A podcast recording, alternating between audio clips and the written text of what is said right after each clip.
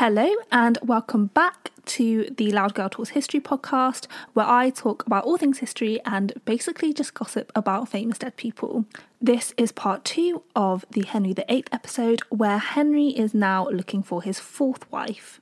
Henry didn't actually remarry until 1540, two years after Jane's death, but that wasn't because of a lack of trying.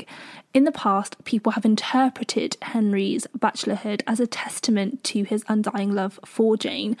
In reality, Henry had been searching for a new wife all this time. Henry's two previous wives had been English noblewomen, and it was decided that this time Henry would go international. Multiple women were considered for the obviously coveted role as Henry's fourth wife. Henry would order Hans Holbein, his royal painter, to visit and paint the woman he was considering to marry so that the paintings could be brought back to him for his approval. So Henry was essentially playing what I can only describe as a form of Tudor Tinder. Swipe left if he didn't like the look of her, swipe right if he did, and most of the time when he did swipe right and wanted to go ahead with negotiations, but they never really stuck. But in August 1538, Holbein brought back paintings of the two daughters of the Duke of Cleves, Anne and Amelia.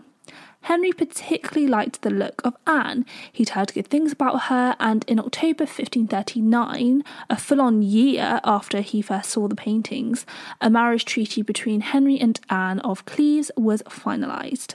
She was due to go to England later that year, and on the 1st of January 1540, Anne arrived at Bishop's Palace in Rochester, Kent. Now, Henry could not wait to see his fiancée, and he went to Rochester to see her in disguise, just like he had done with Catherine all those years ago. Henry went into Anne's apartments to surprise her and get a glimpse of her face, and Henry had been catfished. Anne wasn't pretty at all. In fact, Henry was physically repulsed by her. But when I look at the paintings, Anne looks really pretty. Like she she's no Megan Fox, but I can't see why somebody would be physically repulsed by her. Um, but I wasn't there, so who knows? Henry was furious though, and instantly blamed Thomas Cromwell, his secretary and chancellor, for singing Anne's praises when, in Henry's opinion, Anne didn't deserve them at all. Disappointed though he was with Anne, Henry had no choice but to marry her. First of all, Anne hadn't done anything wrong other than be ugly. Um, and if Henry refused to marry her, this would really damage Anne's reputation and really embarrass her, particularly on the international stage. Secondly, Henry didn't have any allies. King Francis and Holy Roman Emperor Charles were now on friendlier terms, and the marriage with Anne would strengthen Anglo German relations and give Henry a really important political ally. So, on the 6th of January 1540, Henry and Anne were married. But the marriage was not consummated, and it was common knowledge at court that Henry wasn't exactly enamoured with his new queen. For a court that was known for its adultery and scandal, Anne seemed incredibly innocent and out of place. There's a story of a conversation that Anne had with some of her ladies in waiting in February 1540, so around a month after they had been married. Anne told her ladies that Henry was really lovely and considerate with her when they spent the night together. He held her hand and kissed her before going to bed. And one of the ladies, Lady Edgecombe, basically said, What's going on? I think you're still a virgin. Anne laughed that off and said, How can I be a virgin if I sleep with the king every night? And that prompted another lady, Lady Rutland, to say, There's got to be more than you just sleeping next to the king for you to give Edward a younger brother. Bless her, Anne thought that literally sleeping next to Henry in the bed was enough for her to have done her duty and somehow, by osmosis maybe, she might get pregnant. But very quickly, Henry started to get the ball rolling on seeking a divorce from Anne. Henry's grounds for divorce were based on two arguments. Number one, Henry's lack of consent, because he didn't or couldn't consummate the marriage. And number two, Anne's lack of consent because she had a pre contract of marriage to someone else. On the 27th of June 1540, Henry sent Anne away from court to Richmond, saying that it was for her health, when in reality it was so that he could sort out the annulment of their marriage. Anne, whether she knew of Henry's intentions or not, went to Richmond without any fuss. On the 7th of July, with Anne away, Henry ordered the clergy to investigate the validity of his marriage, and two days later, Henry and Anne's marriage was found null and void. No surprises there. The Privy Council visited Anne in Richmond to tell her that her marriage had been annulled, and from then on, she would have the title of the King's sister, she would own three houses, and have an income of £4,000 a year, and that's just over £1.5 million in 2017 money. Anne very graciously wrote to Henry, saying that she knew that she owed Henry, that she wouldn't oppose him in any way or for her family, and that she would allow Henry to see any letters that she'd received from abroad. After her annulment, Anne enjoyed English life to the fullest. She was living her best life. She adopted English fashions and food, she played hostess to guests from court, and pursued the hobbies that she wanted to. She became really good friends with Henry's daughters, Mary and Elizabeth, and it's generally accepted that out of all the wives, it was Anne of Cleves who was the one who got the best deal. And I would agree, she absolutely finessed Henry. Anne didn't have to sleep with Henry beyond physically just sleeping next to him. She was a millionaire, and now that Anne wasn't Henry's wife, she couldn't be beheaded. In fact, Anne outlived all of Henry's wives and Henry himself.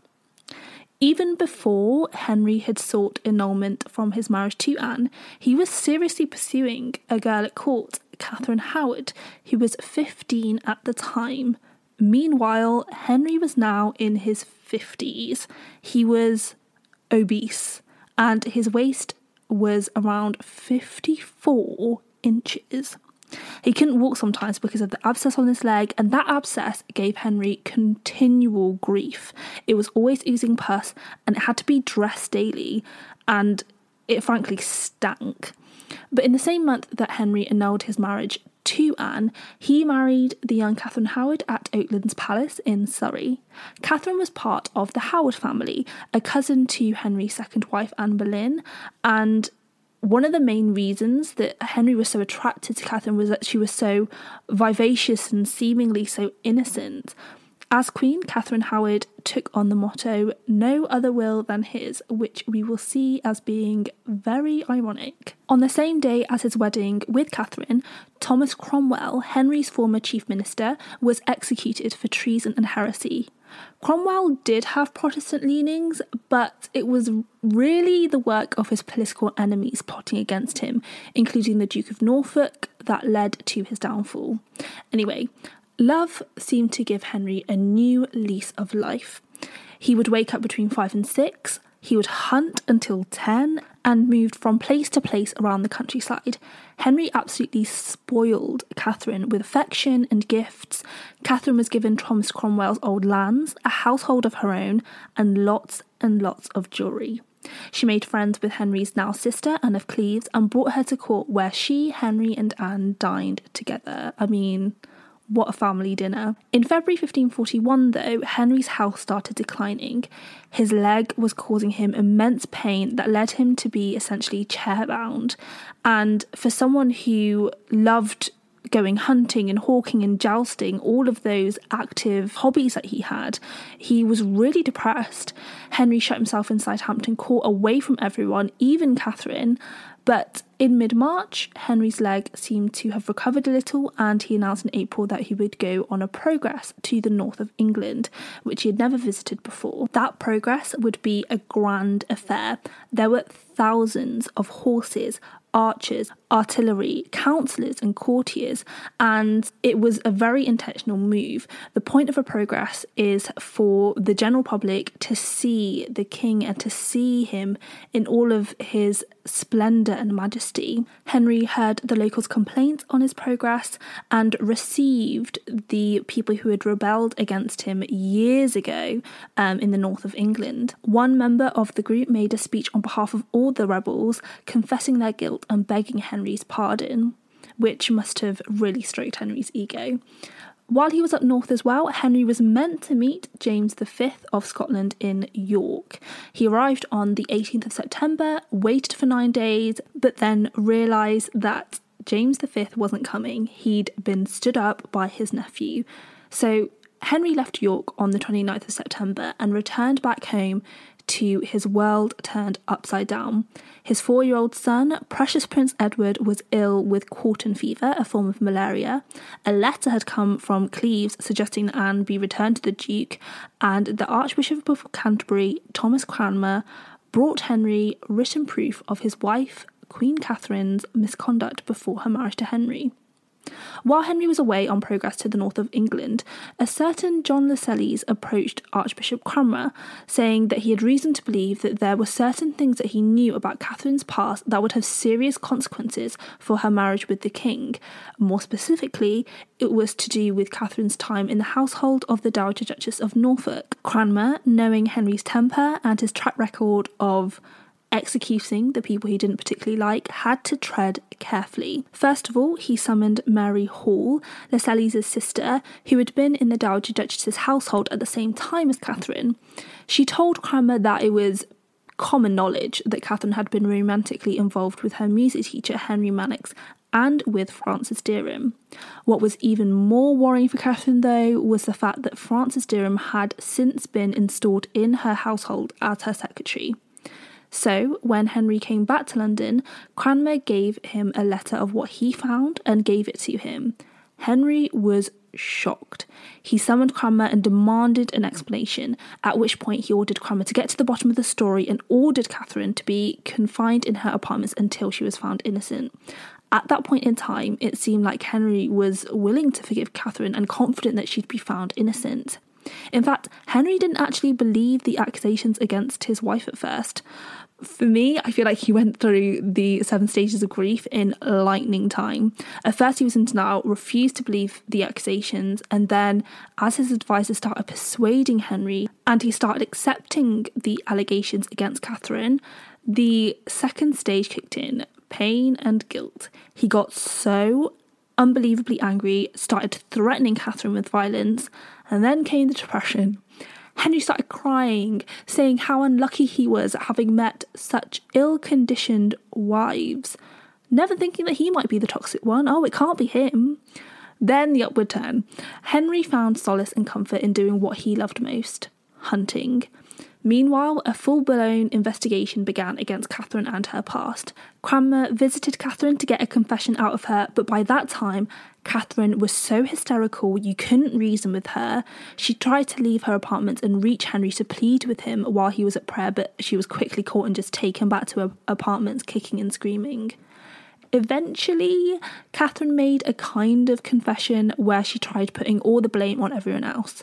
She claimed that Francis Derham had raped her and that whilst he had proposed to her multiple times, she had never accepted. Cranmer, though, stated that he believed that Queen Catherine and Francis Derham had a pre contract of marriage. Catherine's confession to her detriment, also included an account of her last conversation with Francis Derham, where she alleged that Derham asked if the rumour of her marrying Thomas Culpeper, a favourite of King Henry, was true, to which she said no. This was enough to spark Cranmer's suspicions, and Henry gave him further permission to investigate and interrogate Derham and Culpeper, among others. Then everything just fell apart for Catherine. Lady Rochford, the widow sister in law of Anne Boleyn's brother, had been a lady in waiting to Queen Catherine. She testified that Catherine was having a full blown affair with Thomas Culpeper, at the same time incriminating herself for helping. Love letters were also discovered from Catherine to Culpeper, where she signed off with, Yours as long as life endures, Catherine. Why did Culpeper not burn the letters as soon as he read them.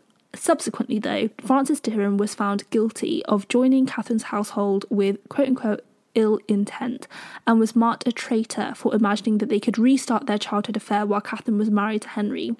Thomas Culpeper was found guilty of inciting Catherine to adultery. They were both sentenced to execution and to suffer a traitor's death, where they would be hanged drawn and quartered, which is probably one of the worst ways to go. It's just three executions in one. but later the sentence for Culpeper was lowered to a simple old fashioned beheading, which out of the two, I'd much rather have a beheading. Catherine Howard was also found guilty of treason for committing adultery against Henry, and she was sentenced to execution along with Lady Rochford for essentially aiding and abetting the adulterous affair between Queen Catherine and Thomas Culpeper. On the 13th of February 1542, Catherine Howard was beheaded on Tower Green, the exact same site where her cousin Anne Boleyn died years ago. Fun fact, kind of. The day before, Catherine requested that the block with which she would be beheaded would be brought to her prison cell so that she could practice putting her head against the block and for her not to embarrass herself when she was actually being executed. After Catherine's execution, Henry threw himself into government and state affairs.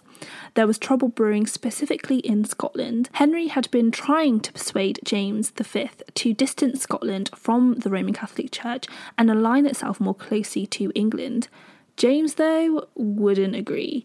In mid September 1542, English representatives presented the Scottish representatives with a list of heavy demands. The Scottish were taking too long to respond, and so an English army raided a Scottish town called Kelso. Rather than submitting James into obedience, though, this riled James up.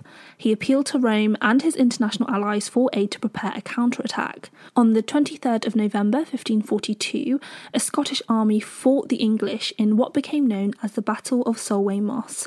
This led to a massive loss for Scotland, with thousands of Scotsmen either imprisoned or drowned in the river. Three weeks later, James suddenly died, and this left his daughter Mary next in line for the Scottish throne. He was only a week old. This was great news for Henry. He could use James's death and his victory at Solway Moss for his political advantage, and he wanted to use Mary to unite the English and Scottish throne by marrying her to his son Edward. Henry released the prisoners that were captured at Solway Moss, but made them promise that they would help Henry obtain control of Scotland's affairs and arrange for a betrothal between Mary and Edward. Essentially, they'd be Henry's men in Scotland. As a one week old, Mary can talk, let alone run the Scottish kingdom. So on the 3rd of January 1543, the Earl of Arran was proclaimed Governor of Scotland. However, this wasn't such a big deal for Henry at the time because he still thought that he could control Scotland through the prisoners that he had made swear to work for the English. Henry started to negotiate a treaty with Scotland, and in February, a three month truce was concluded between England and Scotland. In July, at Greenwich, Scottish ambassadors finalised a peace treaty with England and a treaty of marriage between Edward and Mary. Henry had always demanded that Mary be delivered to England, but the Scottish just flat out refused this and had their own way, really. In September, Henry's hopes and dreams for conquering Scotland came crashing down before him. The Earl of Arran had betrayed Henry. He had defected and placed Scotland under papal protection. In December, Scottish Parliament annulled the treaties with England that had been concluded five months previously. Later on that month, all former treaties between Scotland and France had been renewed. Given that England and France were not on good terms at that time, this was worrying news for Henry. In retaliation to all of these events, England declared war against Scotland. Actual military engagements didn't actually take place until 1544. In May, Edward Seymour, the older brother of the deceased Queen Jane, and the English army travelled to Edinburgh where they sacked and burned the city. And this marked the first major conflict in an eight year war between England and Scotland, which would continue until 1551, years after Henry had died. Scotland was not the only country that Henry wanted to pick a fight with. Henry had wanted to invade France in 1543, but because England was caught up in its war with Scotland, that wasn't really achievable. Still, Henry laid down the foundations in anticipation of waging war against France. In February 1543, Henry agreed a new treaty with our old friend, the Holy Roman Emperor Charles. Then, in June, Henry delivered an ultimatum to the French ambassador, threatening war in 20 days unless they met essentially unreasonable and impossible conditions. Then there were some small battles in 1543, but it was only when Henry went to Calais in July 1544 that major events started unfolding. On the 19th of July 1544, the Anglo Imperial Army lay Boulogne under siege, and on the 18th of September, the siege was finally successful. Henry entered Boulogne in triumph and stayed there for 12 days before going back home to England. But Boulogne was achieved at a great cost, both in terms of men and money, for Henry and Charles.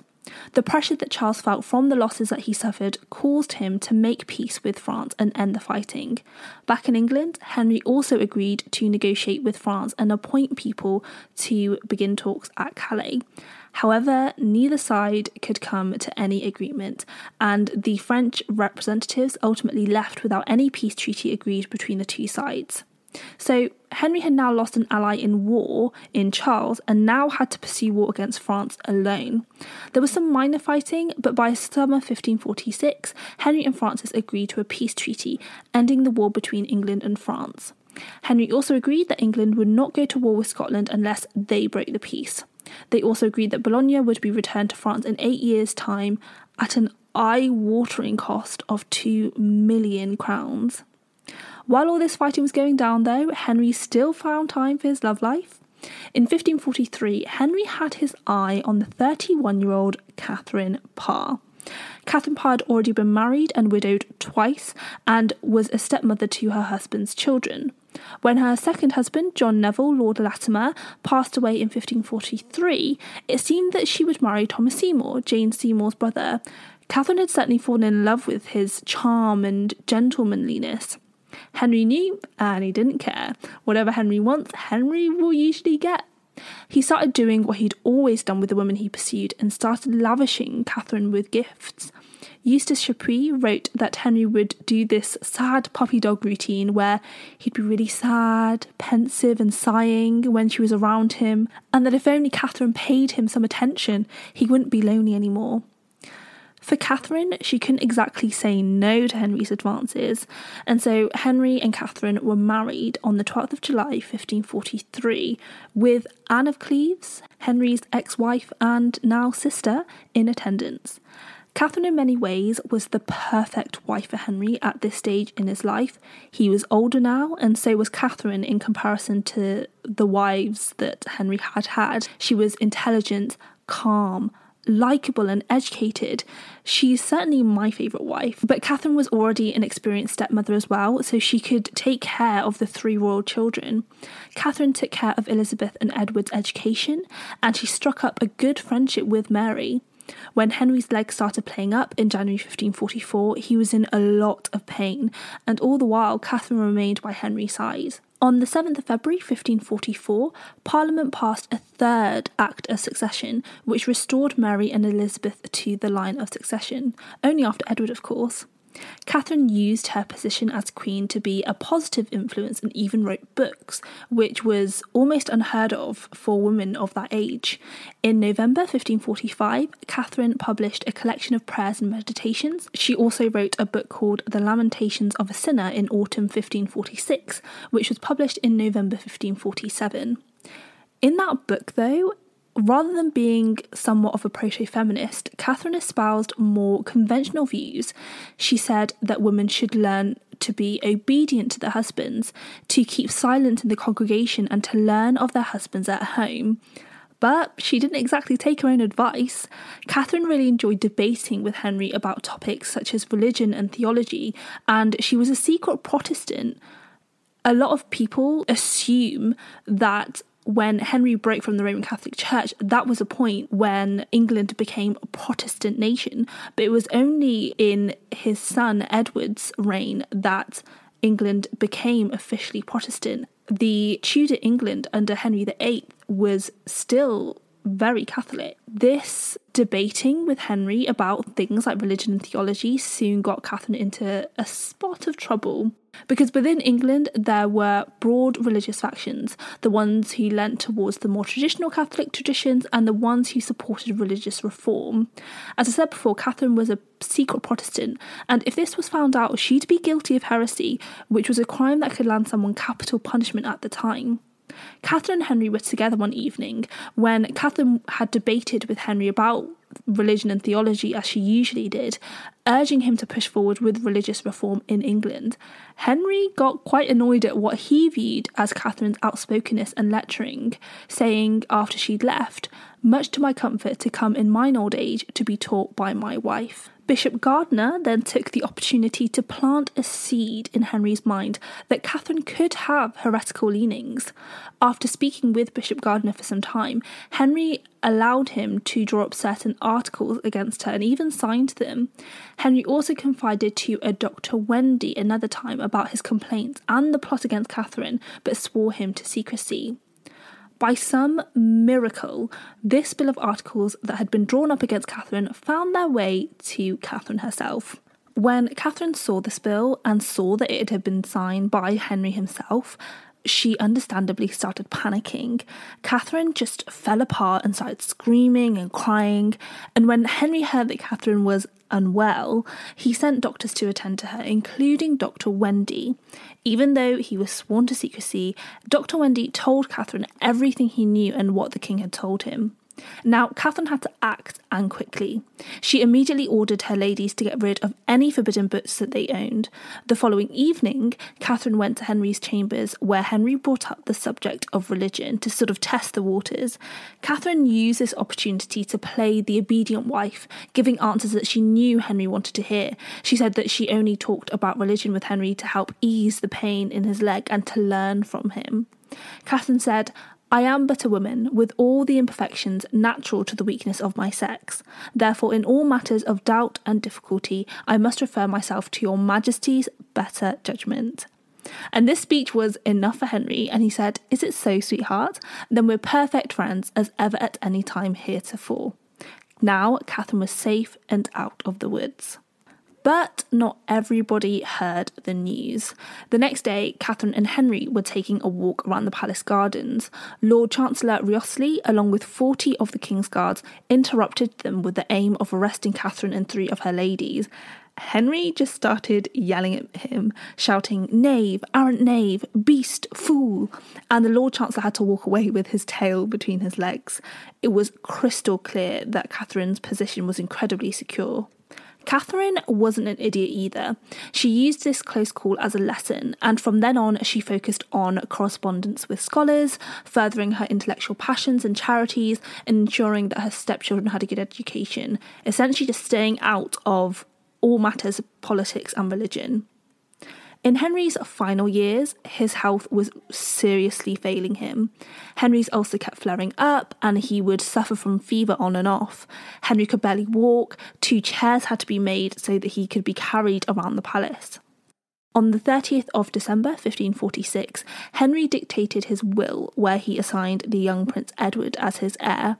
He said his goodbyes to his wife Catherine and daughter Mary in January 1547, and on the 20th of January 1547, at 55 years old, King Henry VIII passed away. And that concludes the life of Henry VIII. I feel like Henry VIII is very easily caricatured in history as the English king who was a slave to his desires, spending money frivolously and chopping off his wives' and ministers' heads, disposing of people when he no longer wanted them in his life. Henry was certainly capable of being extremely cruel when he put his mind to it, which was definitely facilitated by the people and resources that he had available to him as a king. However, Henry VIII is probably one of the most recognisable kings in English royal history, and the actions during his reign continue to affect us today. From Henry's break with the Roman Catholic Church, Queen Elizabeth II is still known as the head of the English Church. His daughters, Mary and Elizabeth, particularly Elizabeth, would have long, successful reigns as queens in their own right.